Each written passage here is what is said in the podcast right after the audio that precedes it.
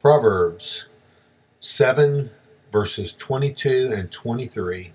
All at once he follows her, as an ox goes to the slaughter, or as a stag is caught fast, till an arrow pierces its liver, as a bird rushes into a snare. He does not know that it will cost him his life. And so Solomon is, of course, talking to his son and giving him wise counsel and instruction against the forbidden woman, the adulterous woman.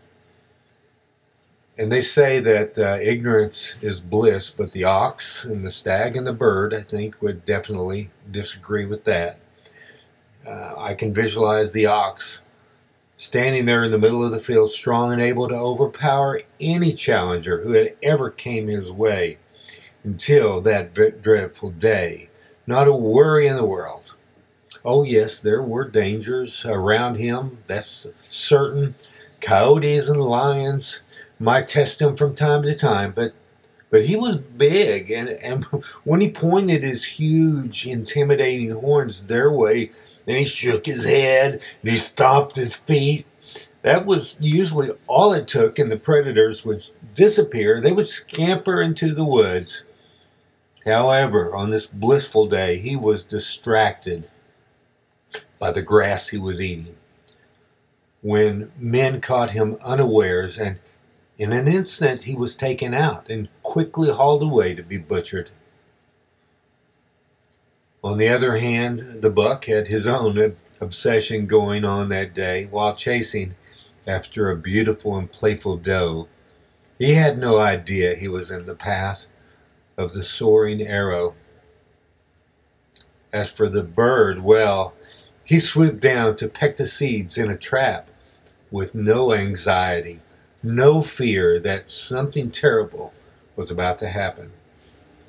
We might talk about the fish chasing a lure that was hiding triple razor sharp hooks, or we might talk about the man being distracted by an uncertain friend request on social media.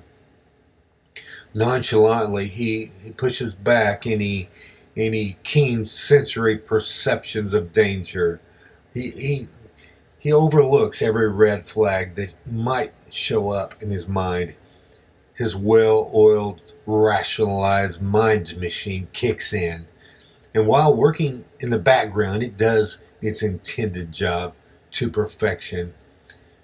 And he blissfully swoops down and clicks on the accept button. Of course, for the believer, the adulterous woman in this passage is not only a woman, but anything that comes between us and the love of our life, who is Jesus. Father God, uh, thank you for these words of Solomon and how he is uh, counseling his son, giving him construction, instructions, commandments, advice, uh, Lord, that could save his life, Lord. Uh, I ask you, Lord, that uh, you would help us to take this in, Lord.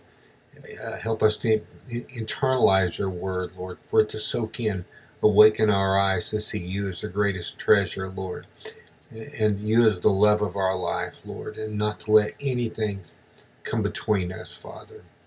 Uh, help us today to turn our eyes away from things that don't satisfy. Help us to to realize your word and, and what it says, Lord. Um, in 1 Peter 5 8, um, it says, Be sober minded, be watchful. Your adversary, the devil, prowls around like a ro- roaring lion seeking someone to devour. Thank you, Lord, that we can trust in Jesus and rest in Him today. Lord, you're awesome. In Jesus' name, amen.